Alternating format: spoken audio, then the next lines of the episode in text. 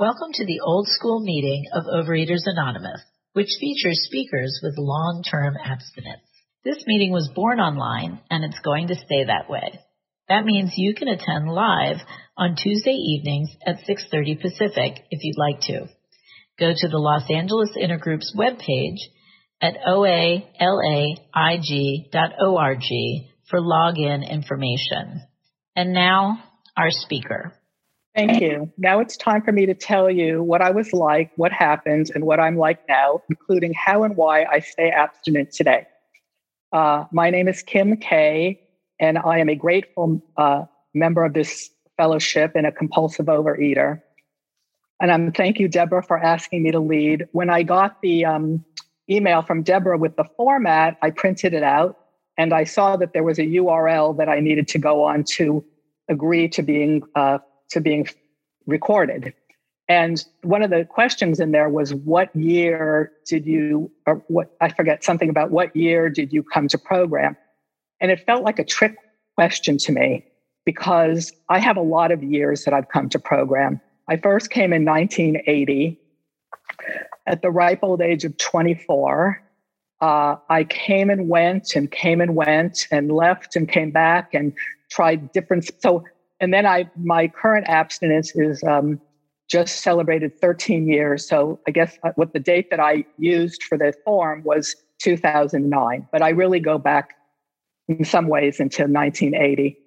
I just did not really get programmed the way I'm starting to get it today.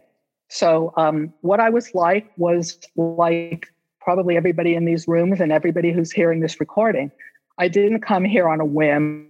I didn't come here because it seemed like fun.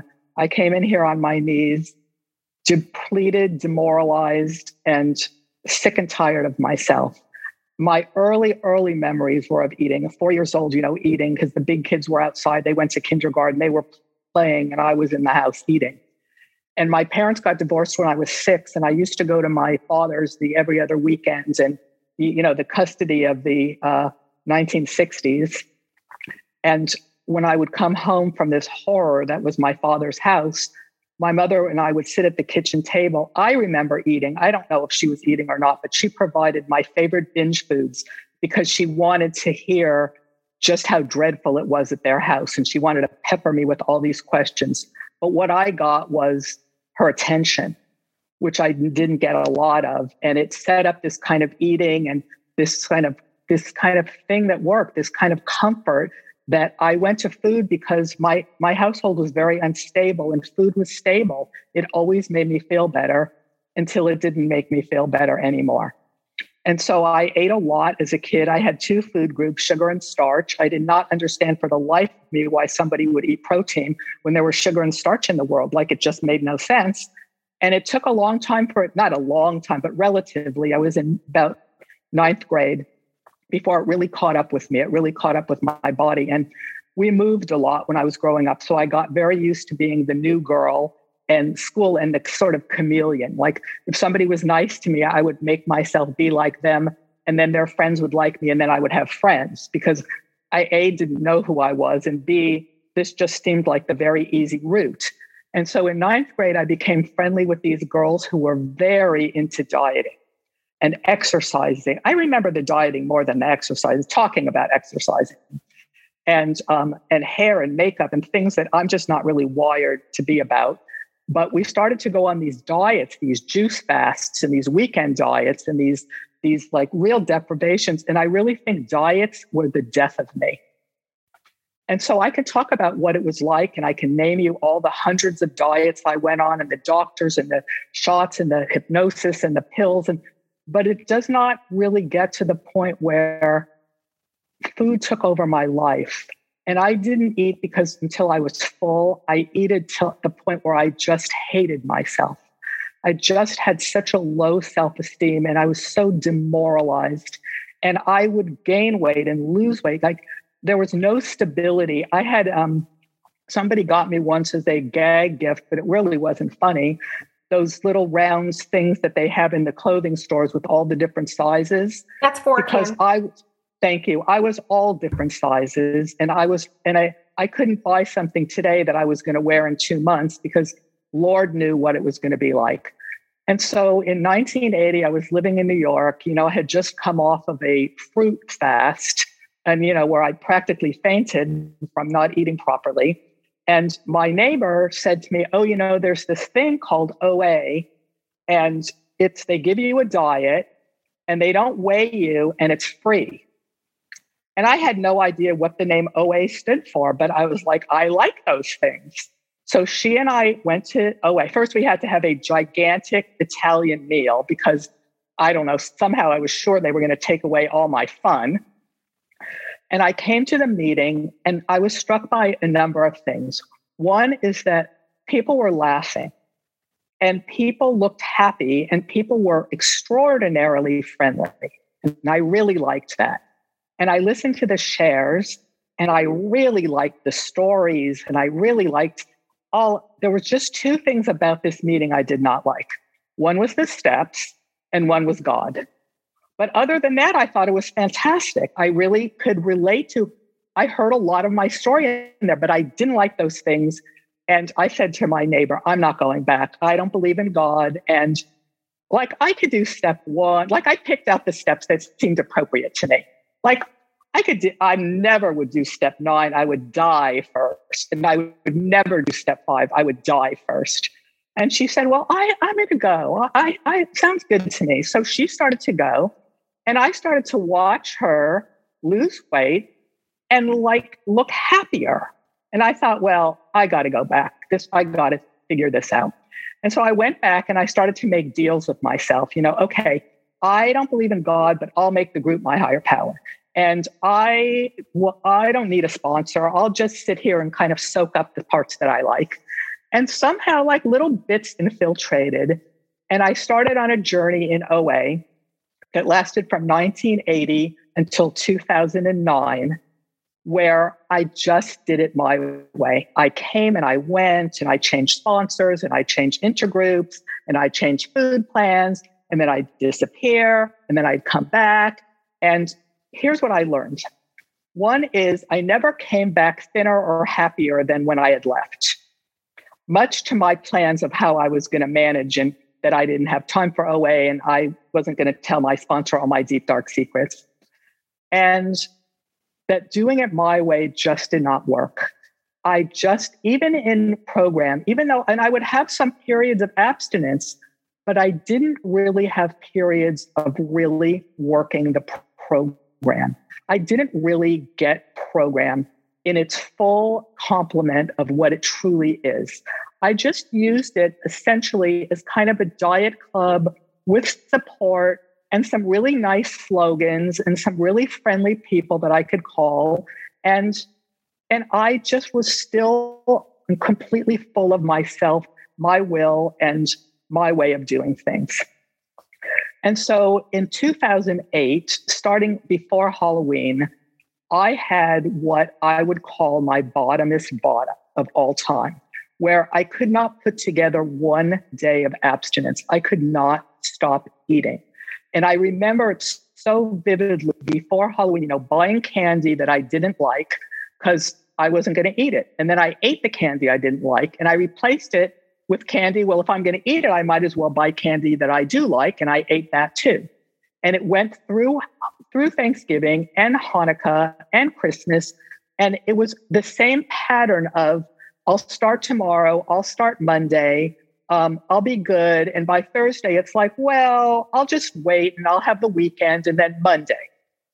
And a friend of mine who I had been in program with in the 90s said to me, You look horrible and you seem miserable and you have to go back to OA. And I was like, oh, I don't have time. And I and I sponsor in those meetings and I gotta schlep and I gotta drive and I gotta make phone calls. And I just really don't have time she's like, you have to go back to pro am. She was really, I don't know, she was, you know, very tough. And I said, okay, here's the deal. I will try my latest last hurrah. And um, if I don't make it, the next day I promise you on our friendship, I will go, I will go back. And so I you can I couldn't start a diet ever on January 1st because in my crazy warped head, if you eat one minute past midnight on December 31st, you've already ruined January 1st because the day already started. So I had to have that as an eating day, my last hurrah, which I had lot, many last hurrahs. And January 2nd, I was going to start. I got my planner out. I had this whole blank thing. I had a plan written down of how many waters and how many proteins, and I was going to walk, and I got a, all happening. And I calculated if I lost two pounds a week. I circled the date, January, I'm sorry, September 23rd. I don't know why that, that date sticks in my mind, but it was September 23rd. I will have arrived. Now, this is a person who'd been in program many decades on and off. And somehow, as soon as I would leave, I would get amnesia. Maybe not the first day or the first week, but certainly there and after. And I still tried all the things that I knew didn't work, and I had to do what I had to do. And so that day, January 2nd, I started my day. I walked around. I lived in San Fernando Valley at the time. I walked around Lake Balboa with a friend, and I was all raring to go. And by four o'clock, I was in the food. And on January 3rd, 2009, which is my abstinent date, I walked into a, an OA meeting called Spiritual Maintainers. And they had a lot of long timers, and they had a direction which probably saved my life, which was that you could not speak unless you had 21 days of abstinence. And I was forced to sit in that room and listen to people who had been there many times that I had been there previously. And lo and behold, they were still there and they were thin and they were happy, joyous, and free. And I was fat and miserable. And I got to listen to them share. And I went up to a woman after the meeting who had taken a candle for one year and she was overweight. And I asked her to be my sponsor. Now, this may seem like not a big deal to you, but I picked sponsors like we were going into the afterlife together. They had to tick off all the boxes. They had to look a certain way. They had to drive a certain thing. They had to be like my soulmate. And here I picked this woman who seemed really lovely and she was overweight. And I think that meeting on that day, I really was struck willing. I had never done that before. She also said to me, I will take you through the steps, but you need to get a food sponsor. And I heard myself saying, okay, I, never, I, I always kicked and screamed with whatever somebody suggested. And if their suggestion was particularly egregious, I would just break up with them and find another sponsor at some point. Like, you know, doesn't go my way, gotta go and see you later. So I started working with this lovely woman who was not going to co sign on my bullshit. And I would get to step two and I'd go, well, you know, I don't really believe in anything and I don't really, I don't want to fundamentally change who I am or I, I'm going to make the group my higher power. She listened to me carry on for a little bit. And then she said, okay, here's what we're going to do. We're going to start to make a list. She said, is there anything about people who have spirituality or faith that you admire? So I said, well, there actually is, you know, and I gave some examples. Rose Kennedy, I remember, you know, this woman who really had such a strong faith that she could live through these horrendous experiences in her life and with her children. And I said, but I see people in the rooms and they they're I know that they're spiritual and they look really happy, like sort of lit up from the inside. I just know that's not me. And she's like, well, let's not decide that yet. Let's start to do an exercise. I want you to do something. You're going to make a list and we're going to call it Is it odd or is it God? And when anything happens that just seems a little bit out of the ordinary, like you're thinking of somebody and they call you, or I just want you to write it on the list. And I thought, well, this seems pleasant enough. Like I'll just placate her and and then I she won't be mad at me and I'll go, okay. And then things started to happen it just blew my mind. Like I remember thinking, you know, those were in the days where we had to go to like the bank actually to get cash, and um, thinking, oh, I really need to get cash, and getting an a, a envelope with the card in the mail of somebody sending me cash saying, hey, you know, I never paid you for those flowers that we all chipped in on, and I was like, well, that's interesting, and things started to open up. And then I became friendly with a woman who was actually a friend of a friend. And I knew her through this friend, but she and I didn't have our own separate relationship. But she was very spiritual. She still is. And she's in this program now. And she started to send me little quotes and she gave me a book to read and she gave me a CD to read, to listen to. And I started to get very interested in this. I started to think, you know, there's a whole world. Oh my goodness. I got so busy with what it was happening. Um, anyway, I think for me, the spiritual part of this program, which I ignored for decades and decades, which I think was the root of why I found it so hard because I was in so much will, even though I tried to do everything on the checklist. I think that has been the missing piece for me that has really opened things up. And so today I work a really good program and I have what they talk about in the big book, which is the priceless gift of serenity. Am I serene every second of every minute of every day? I am not. But I do no longer need to to hide in food. I used to think that uh, like food was my problem. And what I learned here is that food was not my problem. Food was the solution. Food is what I used to not deal with my problem.